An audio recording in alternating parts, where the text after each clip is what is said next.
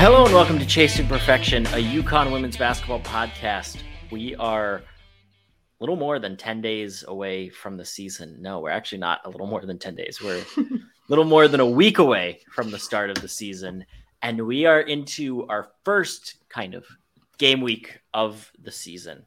Huskies have their first exhibition against Kutztown. I have absolutely no idea if I'm pronouncing that correctly, but until I'm told otherwise, it's Kutztown. On Sunday at the XL Center, 1 p.m. TV is going to be the CW in Connecticut. I have not seen anything about a stream yet, but I imagine it, there's going to be one somewhere. But this is a week that we can finally say the off season is over because it might not be an official game, but it's a game. It's a live game that we can see because I'm not counting the scrimmage in that. Yeah, exactly. We get to watch them play basketball this week, which is exciting. Also, I'm looking on the schedule and it says the UConn Sports Network. Oh wait, no, that's radio. Never mind. Yeah, I, I imagine it's going to be streamed somewhere. I can't imagine that they don't have a stream of it. Maybe on the website or, God forbid, FloSports. But that would be really rough. That would be really cruel to the people to put it on FloSports. You just want to watch a good little exhibition game, and you have to pay two hundred and fifty dollars a month, give up your firstborn child, and then uh, submit to your internet being checked by Flo every single month. Not actually, but Basically. that would it's much the last week if you've listened to the podcast for a while you generally know how things go we record crush a great podcast next day comes you wake up and there's immediately some major news that happens that is now defined the conversation for the next week that we have not talked one second about on our podcast the running joke used to be that every single day we would record and then some schedule news would come out. This time we record and UConn announces that freshman forward Ice Brady will be out for the entire 2022 23 season with a dislocated patella in her right knee, which I think I am not a doctor, nor do I ever claim to be, but I think that's the kneecap, right? A dislocated kneecap. Yeah, I think that's all that is. Right. Uh, again, not a doctor, but my knowledge is that anything that involves the patella with an injury is really bad. So, season ender, it occurred on Friday, October 21st, the day before the secret scrimmage. She had surgery four days later. Gino didn't really get into a ton of details about it. He said that it was non contact, no one was around her. Kind of made it sound like her foot slipped and then she landed the wrong way. But at this point, it, it wouldn't be a UConn injury if it wasn't a freak injury. It's just the latest thing that they can't escape. It's Paige, it's Ice, it's Aubrey last season. It's the crush of injuries they had throughout the year that maybe were only a couple of games, but they all add up. It's just almost, I'm not saying it's funny that she got hurt, but it's almost comical this slew of injuries they've had. I, I don't know how to explain it. I've never seen anything like it in really any sport at any level. Yeah, it's just been a, a long, at this point, unfortunate streak of bad luck on the injury front for this team. And hopefully, fingers crossed, this is the end of it. But it has not. It's not been a good stretch for UConn. Have you seen Ted Lasso? I have not. I feel like we've well, talked about this, and I need to we- watch it, and it just it hasn't probably have. If you if you had watched it, you would understand this reference. Well, there's one episode without spoiling too much where they think that the training room is cursed because something like in World War One they used the stadium as like a training ground under the or a recruiting ground under the guys that you could come and try out for the team, but instead it was recruiting for the army and a bunch of the people who showed up for the tryout ended up getting shipped off to the Western Front, died, and now it's haunted by the people who uh, were in the training room. Anyways, they hold a I don't even know what the right word is a ceremony a a, a let's go with ceremony where they essentially rid the bad spirits from the training ground. I don't know if the exact same thing needs to happen, but UConn needs to do something to I don't know, maybe the entire building of Worth, maybe just the women's basketball side of Worth to clear whatever spirits are currently haunting it because that really seems like the only logical explanation to having this many injuries this frequently that are this severe. Yeah, exactly. It's just there's just a lot of like like you said, freak things. It's not like any real pattern. It's just unfortunate bad luck, and they need to do something about it. Gino made a pretty strong point that he didn't think it was strength and conditioning, or if it was strength and conditioning, in in a way, it almost wasn't SNC's fault because there's a very narrow window that you have to hit, and if you overtrain, you're going to injure. And if you undertrain, you're going to injure. So you basically have to get lucky and find the right spot. He also threw out the theory that maybe because players just are so specialized, they don't let their bodies rest during the off season because they don't have an off season or they don't train different muscle groups and put stresses on different parts of their bodies by playing different sports. I don't even know if anyone could come up with a clear answer though even if you were a medical professional which again I can't emphasize enough how I am not every single one that you talk to would probably have a different opinion. Someone would probably say it's strength and conditioning. Someone would probably say it's just bad luck. Someone else would have another theory that I probably can't even formulate because I'm not even that in that sphere. But I feel like it's just so difficult to pinpoint an answer, even if you had the expertise to do it. I imagine UConn's trying to figure it out too, because you don't want your players' knees just exploding every other day in practice. But if it's something that doesn't necessarily have an answer, and if it is a freak thing that Gino says, then at this point, what else can you do except start carrying around rabbit's foots and holding ceremonies to rid bad spirits from long ago? Yeah, exactly. That seems like the, the only viable solution at this point. I think the other disappointing factor in this is that it's not that Ice Brady was just going to be a non factor on this team it was still to be determined how much she was going to play, but she was definitely going to play. There's no question about that. She was going to be in the front court rotation. She was going to see enough minutes to show that she's capable of contributing or not capable of contributing, I guess. But every single time Gino talked about her when she was in the commitment process or before she had arrived at UConn. He thought that she was going to make a big impact this year. Her teammates spoke very highly of her. When we talked to Jamelle Elliott, she was very high on ice. So it's disappointing that you lose a freshman regardless. Now their entire career is going to be backed up a year, assuming that they can get their health back from this, which again, I have no idea. I, I really don't want to speculate on the nature of an injury like this. And now you're down one more player in a front court that at one point seemed really, really deep and really, really versatile. And you had a lot of different things.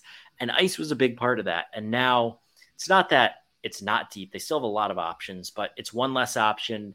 And now you only have three post players because I think Ayanna Patterson and Aubrey Griffin are more wing types than back to the basket bigs the way that Dorka, Aaliyah, Amari, and I expected Ice were going to be. So it's just really tough that you know your your group of guards, your backcourt is already thin. At least you have a deep front court to lean on, and now you're one body down, one of your more promising bodies down.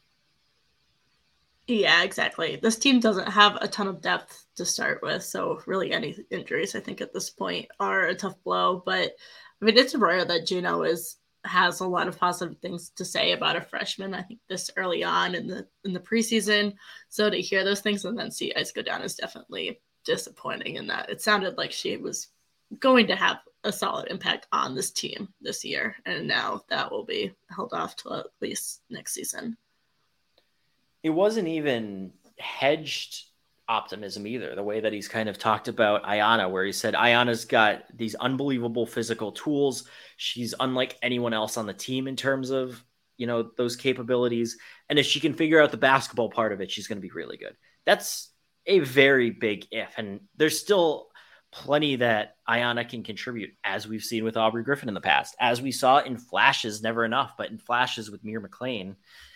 Ice Brady, though, it seemed like the pieces were all there and it was going to be just getting past the typical freshman struggles. It didn't seem like there was anything major that she had to develop or that she had to overcome or that she had to figure out outside of the things that every single freshman has to go through in order to contribute. So if there was a sure thing in the freshman class, it really felt like it was going to be ice. Yeah, exactly. Well, we did get some actual basketball information. Not a lot, but we did get some. UConn had a secret scrimmage on October 22nd. We knew about it, but we knew that all the details were going to come out afterwards. They played UMass, defending A, A10 champions, a 12 seed in the NCAA tournament. New home to former Husky Piath Gabriel honestly a pretty good team to play in a preseason scrimmage where they're good, they're going to give you a test, but you're also not showing your cards to you know one of the teams that you're going to be competing for in the elite 8 or even really the sweet 16 in the way that I mean not not that there's anyone in the Big East or in the Northeast in that case, but even still just a probably the second best program that you could have scheduled you know, besides UConn itself. In New England, they got him. That alone feels like a win in a secret scrimmage. Yeah, exactly. And I would say a really solid team. I mean, UMass, they returned their entire starting lineup from last year's team. They have Sam Breen, who's one of the best mid major players in the country. And they were 33rd, I think, in the her hoop stats ratings last season. So a team that I wouldn't be surprised, honestly, to see sneak into the top 25 at some point this year. Yeah, so that feels almost similar to like a Princeton level, right? Right. Or would you yeah. say they're a cut below Princeton just because Princeton's a little yeah. more established? Um, I honestly think probably on par with Princeton this season. I think Princeton was a little bit. I think they maybe are ranked right now. I can't remember, but yeah, I, I think, think, they're 24, they lost a 25. bit. Yeah, they lost a bit from last season, so I don't know if they'll stay there. Um, but uh, yeah, I would say around that that same level. Right. So you've essentially got two exhibition games coming up in Kutztown, and then for all purposes, Northeastern is an exhibition. That's going to be a blowout. That's going to be the way that UMass Lowell was during the COVID season. Yeah, it counts to your record, but it's an exhibition game. They're going to obliterate them. There is no scenario in the world that Northeastern is going to beat UConn the same way that Kutztown is not going to beat UConn. So it's a good test and it's a good test to figure out early in the season where you like Gino said, you can stop things, you can work on things, you can both go to your benches, draw things up, and talk about what you want to work on. There's no eyeballs on you. You can take your own pace. You can play the players that you want to play in certain groups. You can switch them on and off. There's so much flexibility that you can do that you don't get with an exhibition but then he still likes the exhibition because you have to play in front of a crowd, and that's going to be an adjustment for new players and even the returning players. It's good to get back to the swing of things. So it's the second year they've done this, and it sounds like it's going to be something that continues, which I think is a pretty good thing. Agreed. I think it's great, and it's it's a good way to try things out against a quality opponent, like you said, without kind of the pressure of the crowd and without having to play within the confines of all the rules of a real game that's about half the stuff we learned because Gino was not feeling very divulgent in terms of what he wanted to tell. The one major thing that he did say was that the offense is ahead of the defense, and specifically, quote, our defense stinks, which isn't a surprise because that was something that we were literally just talking about last episode how they need Azzi Fudd to be a defensive stopper because there's not a ton of other defensive minded guards in that back. Well, I mean, there's not even a ton of other guards in that backcourt, but it's Nika's defense first. The rest of them are offense first.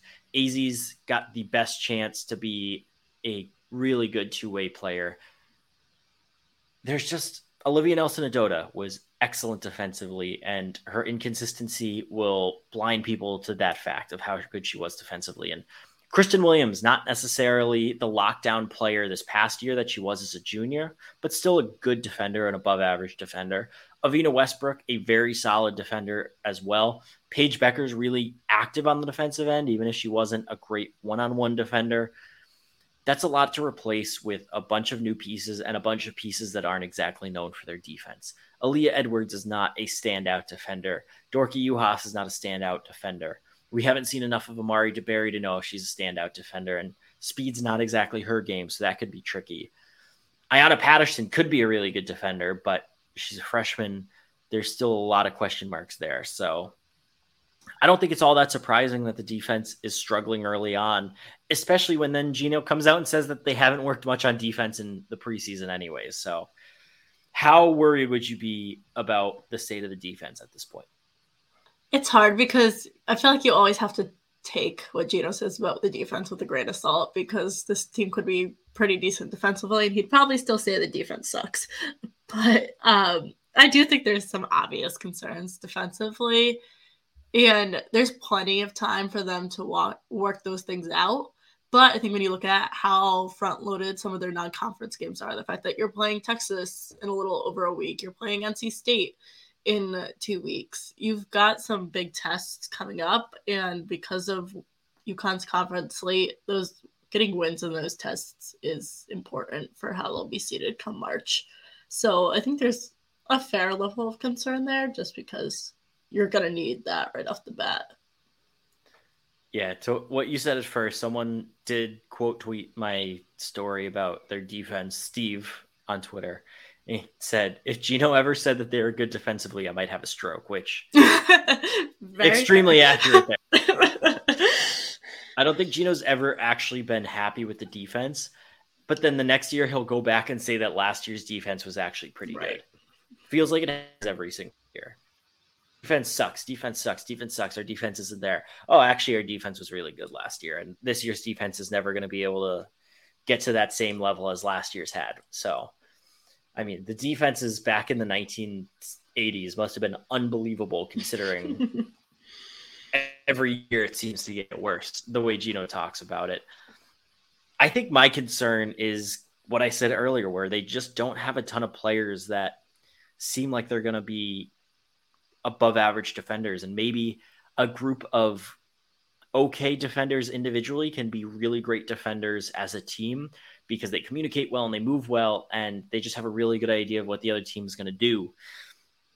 And having Nika Mühl out there directing all of it helps, but I just don't feel great. It doesn't feel like there's a lot of obvious options. Aubrey Griffin, I think I forgot to mention her earlier she's obviously a disruptor on defense. And if Ayanna can be something similar, those are two pluses. But the perimeter is just really where it worries me because when you play a really good team, if Nika Mühl guards one player and you got two other guards that you got to watch. Is Aubrey going to be on one of the guards? Are you counting on Caroline or Lou Lopez Sénéchal to step up their defense? Neither of them are really known for their defense. So the personnel is what concerns me more. I think the defense is mostly going to be fine, but it's going to be those big games, the Texases, the NC States, the not that Iowa concerns me, but just the firepower that Iowa has in Caitlin Clark and Czinano. How do they contain that? And then, you know, you get into the NCAA tournament. That's more where it concerns me because they're not going to have any problems against even Villanova. They've I think it was Aaliyah Edwards who shut down Maddy yeah. Siegrist in the past NCAA tournament. So it's it's those high tier teams that I think are going to be the concern with the defense, which is kind of how it feels every year. There's always a floor with UConn's defense. It's never going to be DePaul or Arkansas where you're trying to win a shootout. Uh, the way Gino said it, we might have to score 100 every night because the other team scored 95. I, that's not going to be the case. Maybe they have a bad game here there defensively, the way that Arkansas was in 2021.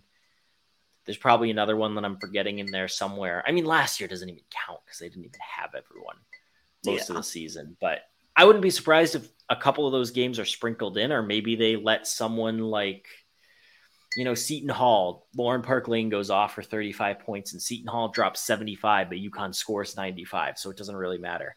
I could see those things happening, but I don't think it's going to be a major issue just in the sense of something that they're dealing with every game, but it could be something that sinks them in March. And that way it would be a major issue. Agreed. But there's so much time before March that I, I wouldn't really worry about that at this point. I think even if the defense doesn't look good in these early games, there's tons of time to figure that out.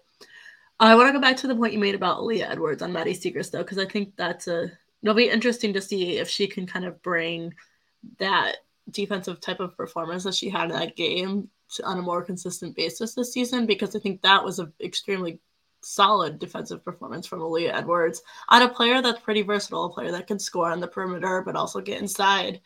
Um, and is one of the best players in the country. So if they can kind of get that night in and night out from Aaliyah Edwards, that could be a huge step in the right direction for this defense. Right. Uh, in, in a lot of ways, Aaliyah feels like she's the key to this team because a lot of things need to go right, but all signs seem to be pointing to Azzi doing what she needs to do. I, I can't really remember a time where there's been this much consistent praise for a player who then just fell flat on her face. And I think what we saw from Caroline Ducharme last season was pretty substantial, and it was only an injury that ended up derailing her. So I feel pretty good about her. Lou Lopez Sénéchal feels like she's just going to be a really good scorer and is going to put the ball in the basket for UConn. Aaliyah Edwards, though, has always had the ability to take UConn from a good team to a team that's borderline unstoppable in the paint just by herself.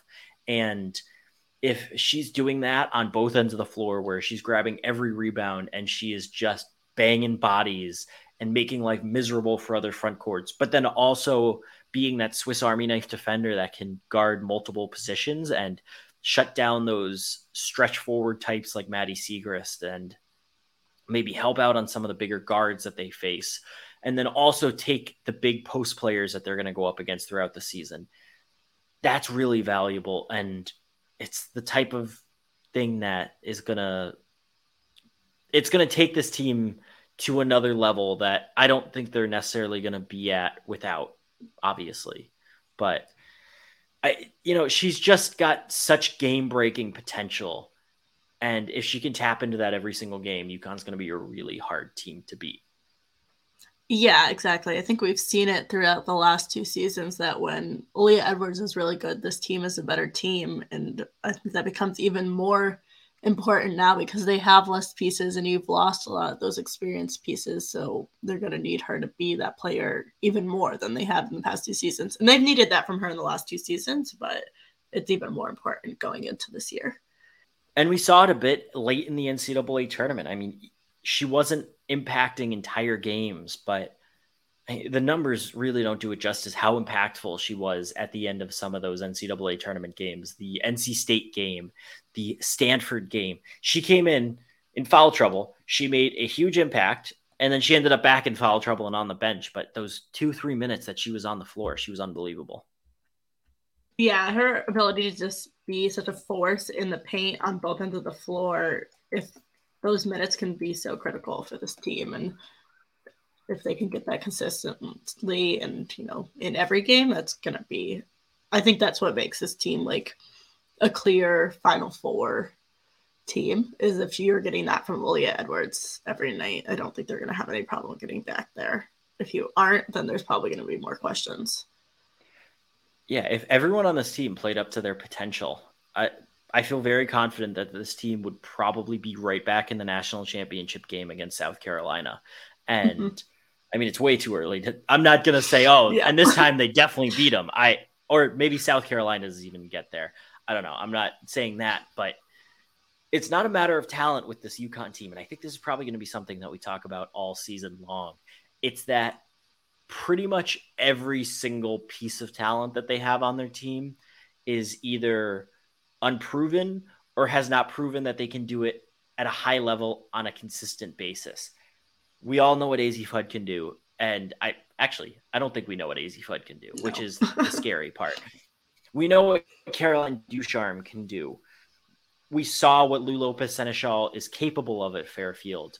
Gino believes that Dorka could be a top five WNBA pick. Aaliyah Edwards, we've seen what she can do in spurts. Aubrey Griffin, obviously, everyone's seen that. Ayanna Patterson, she has all the potential in the world even Amari DeBerry has looked good enough to at least have some hope for in limited minutes, but none of those players are established stars the way that, you know, more recently, I think the best example would probably be Katie Lou Samuelson and Napheesa Collier coming back after their sophomore year, year after year. They were just so steady. They were so good. You knew exactly what you were going to get. And you knew those two are going to what, do what they do and you just got to figure out the pieces around it. No, you need to figure out who your and Phee are going to be, And then you have to figure out who all the other pieces are on top of that. So that's where the questions on this team are. It's not a matter of talent, it's not a matter of ability, it's not a matter of who they have on the roster, it's how those players perform. Because in terms of pure roster talent, I don't know if I'd make the argument, but you could probably make an argument that UConn's the most talented team in the country. Yeah, I think you could. I don't know that I would make the argument either. I think there's some other teams that would be right there with them, but they're in that elite top group if you're looking at just talent. So it like like you said, it really comes down to how does that talent come together and can that talent be consistent? And I think that's what puts them behind right now, like a team like South Carolina, where you know a certain number of those pieces are going to be consistent every night. You don't necessarily know that about UConn at this point. Yeah, or Stanford. And I think mm-hmm. Stanford's mm-hmm. almost kind of in a similar boat as UConn, but a little more established with Haley Jones. And Cameron Brink, I think, is still has a higher floor than a lot of UConn's players. But it's not like Cameron Brink has been a bastion of consistency in her career.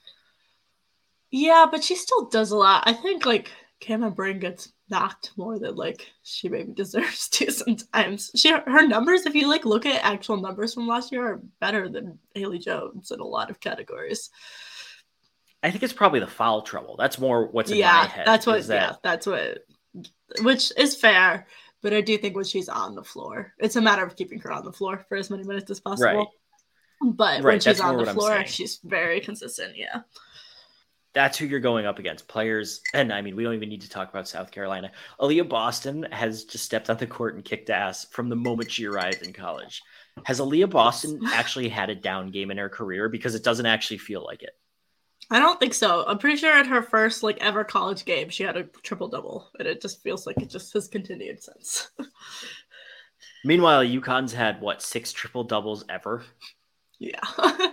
That's got to be one of the crazier stats that UConn's had six triple doubles ever, and Sabrina Ionescu wakes up and has like three triple doubles in a day, or did when she was at Oregon. Like, yeah, that's where I think though this season could be fun because the last couple of years, the last three years have really sucked. Last year with the injuries, it was just even someone covering it from a neutral perspective there's still a human element where it's like, oh my god, another one. Yeah. And then the year before, no one had fun during COVID. Some people pretended they had fun during COVID. We all know that they didn't. Then the year before that, that that Megan Walker team, nobody had fun that year. The vibes on that team were terrible. Gino hated that team. That may have been strong. That's me speculating, but he was not happy all that year, all season long. Yeah. So hopefully, assuming that we don't have to deal with any more injuries, which fingers crossed, this is the last of this horrible streak. It should be a fun, fun year to cover. I want to introduce a new segment. We were going to save it for later, but since we mentioned the injuries, let's bring it up now.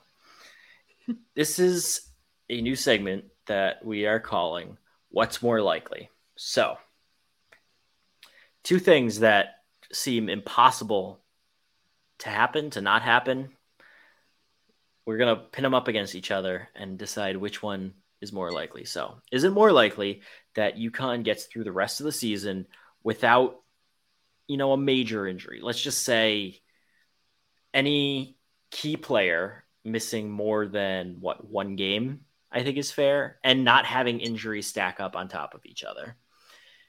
What's more likely, that happening, being injury free the rest of the way, or Iowa winning the national championship?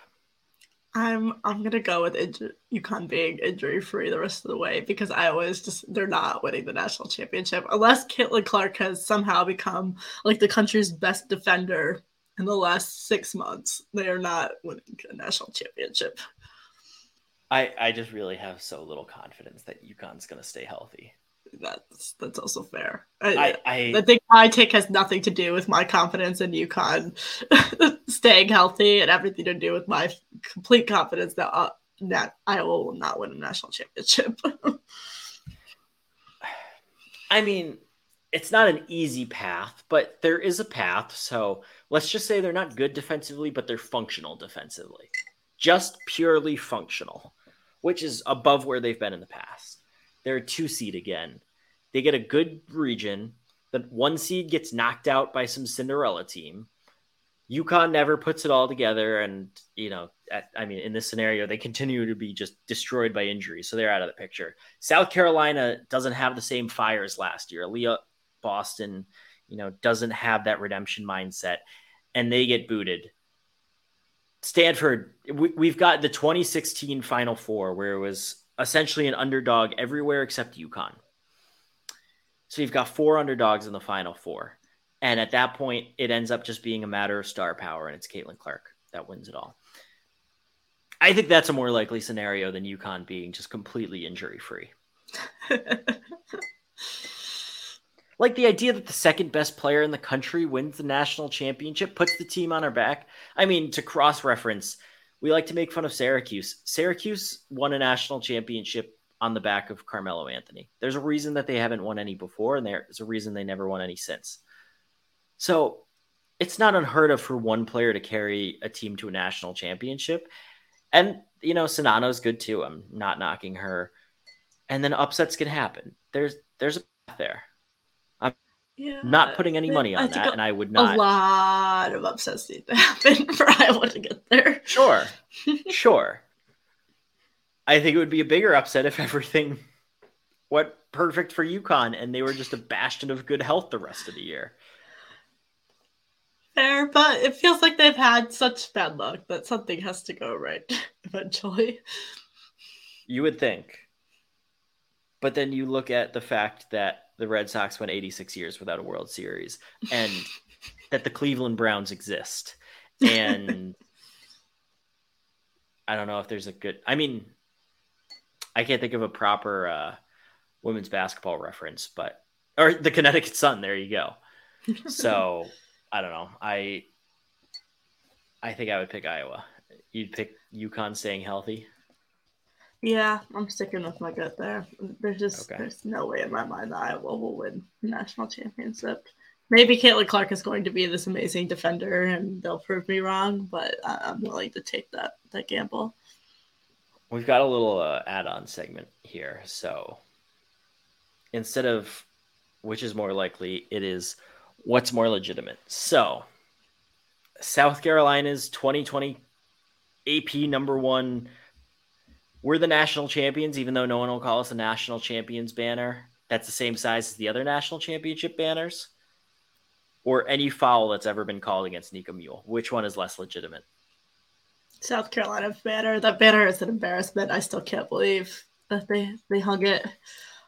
It's it's it's really it's embarrassing for our program that now has two legitimate national championship banners to have that up. You say that, but you forget the fact that Nika Mühl's never been called for a foul in her life. so, you know, it's a tough one there. This tough one. I think I'm still going Nika. Fair. But anyways, moving on. Like we said, game week this Sunday. And we'll talk about that right after we tell you that Chasing Perfection has its own feed. You can subscribe to it directly, get episodes right on your podcast app of choice, unless you're a freak like me and your podcast app of choice is Stitcher, because it's it just refuses to let me set it up on Stitcher. So if, if you're on Stitcher and you really want it on Stitcher, I will make another attempt, but it's been very hard. But be sure to subscribe there. You can also subscribe directly on Substack to Chasing Perfection. And every time we post an episode, you will get that episode directly in your inbox. So there's lots of options to subscribe. We are also brought to you by the UConn Women's Basketball Weekly.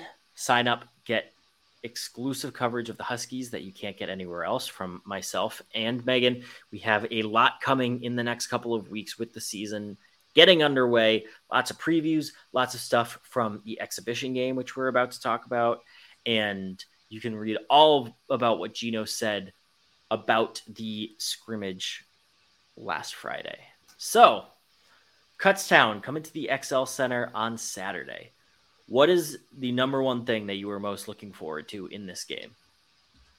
It's hard because it's just in general like watching basketball in person again is very exciting but i think the number one thing i'm looking forward to is probably seeing what Azzi Fudd looks like and what she looks like at the point guard spot in particular i think that's a very new spot for her. So if we see that, it'll be very interesting to see what that looks like. Um, and then just there's been so much, like you said, praise from the coaching staff about what she's been doing. So seeing at least a glimpse of of what she can do.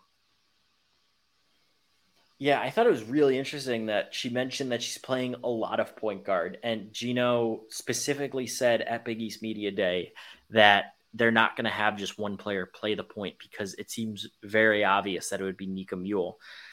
It's my guess is that they're those two are going to split the time, but the fact that Azzi is going to see a lot there, I don't necessarily love that, even though it is out of necessity, just because the more that you have her on the ball, the less opportunities she's going to get to shoot.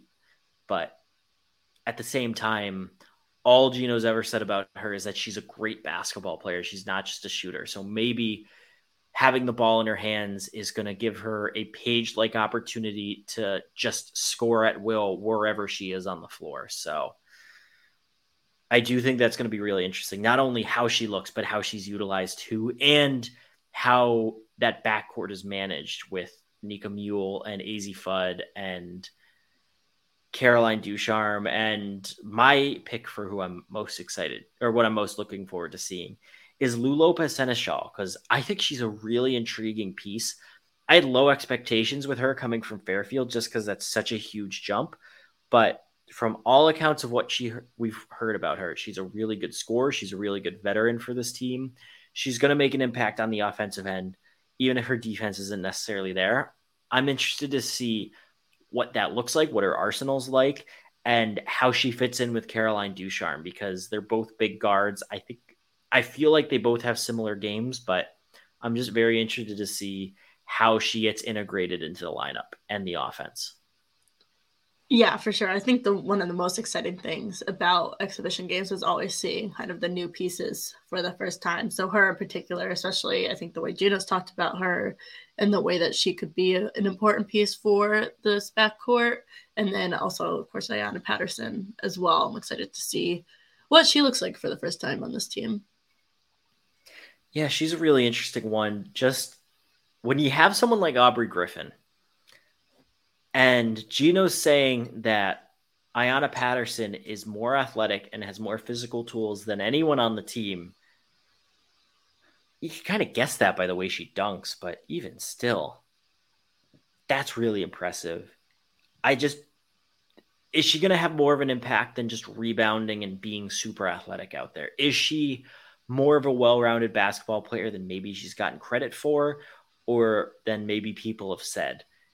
She's just such an interesting piece that could be a really big factor for this team or could take some time to get going. I feel like, you know, we're not going to learn everything from this exhibition because last year Dork was unbelievable against Fort Hays State.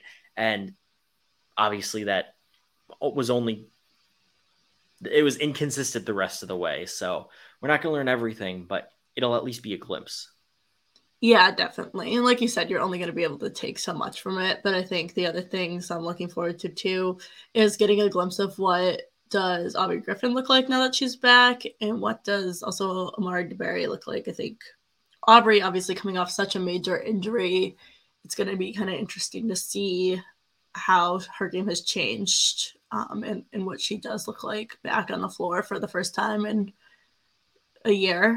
And then with Amari, a player that, like you said earlier, definitely showed some flashes of having some potential last year, but we didn't see that much of. And if we can see, even if it's just a little bit in this game, and obviously it might not be what's going to look like when we get into the real season, but can she be a bigger impact maker for this game and has or for this team and has she taken strides forward since last season? Yeah, the more time go- that goes on, the more I'm getting worried about Amari because Gino went out of her way, out of his way to talk about her after the championship game and said how happy he was with the way she seems to have changed her mindset and how she's going to be on campus all summer. And he just thinks that she has so much to give to this team and has so much potential and so much skill. He said she's one of the most skilled bigs they've ever had. And then it seemed like every single time he got asked about her this summer, he couldn't wait to stop talking and finish his answer. And he hasn't gone out of his way to talk about her in the way that he has with Dorka or Lou or Azzi or any of those other players that we project to be major figures. And it feels a little hard to believe that that might just be keeping her quiet so that other teams don't know that she's coming. I I just can't imagine she's not going to be a factor on this team because mindset's such a big thing and she has the skill so it has to be a mindset thing, right?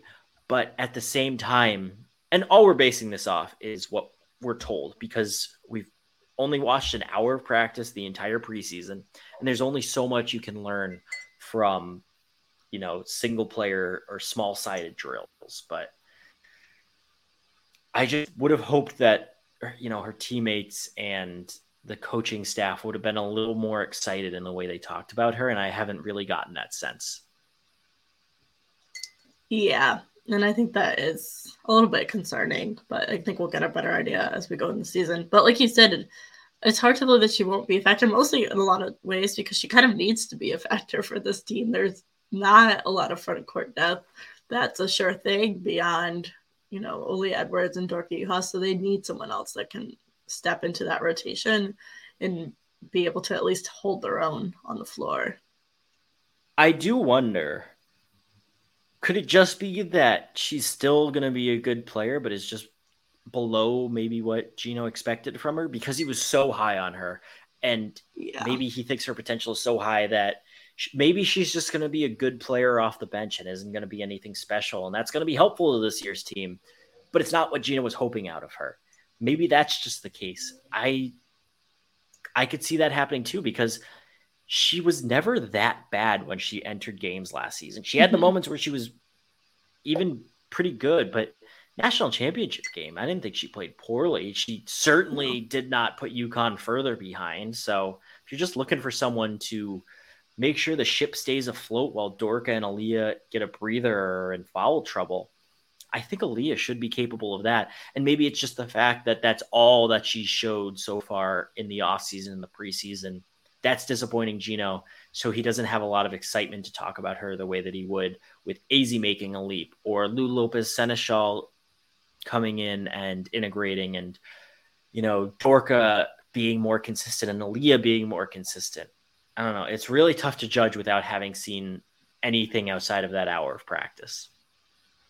Yeah, exactly. Especially because Gino can be kind of hard to read at times in terms of each he's strategic about what he's telling you and things like that. So it's sometimes hard to to get a full picture from him. So I think once we see things on the court, we'll get a much better idea of where she's at. It's also really tough not having Kristen Williams around anymore because Kristen would never say anything bad about her teammates. But you could get good information from Kristen Williams because she would give you the truth, but she would always make sure to make her teammates make give a positive in there. Even last year, she would say, "Yeah, Amari's still coming along, but you could see she's going to be good someday. So she's just got to work on it." I don't. I if there is someone on this year's team that will give you a real good, honest answer about where everyone stands, I've not found them. I mean, obviously the and this isn't a knock on anyone, but obviously the teammates are going to stand up for each other and they're all going to say that everyone's looking really good. So I'm really missing Kristen right now because I'd love to get Kristen's take on where Amari DeBerry is. With the exhibition coming up, let's go to the fans' favorite segment, which is starting lineup predictions. Who do you got in the starting five to open the unofficial season? Um, I'm going, and this feels like it's probably the obvious answer, but Nika, Az, Caroline, Aaliyah, Dorka.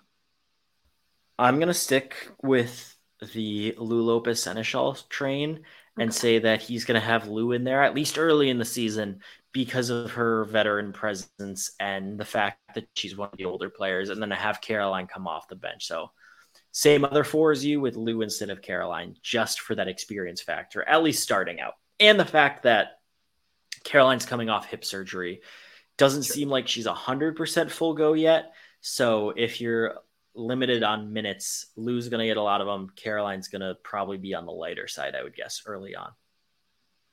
That's fair. I don't know that there's going to be many players, better players coming off the bench in the country than Caroline Ducharme, if she is. Yeah, exactly. It's, you know, you've got you're 10, 12 minutes into the game, you're already down by 15 points, and then UConn turns to its bench and it just throws in another All American at you. It's a really tough proposition to have to deal with as an opponent. yep. That'll be 1 p.m. at the XL Center. First time seeing the Huskies in action this season. On that note, that'll do it for this episode of Chasing Perfection.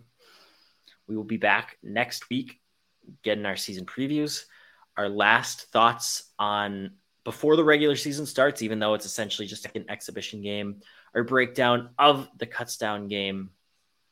Megan, got anything to send us into game week? Happy return of the season. That'll do it. Thanks for listening.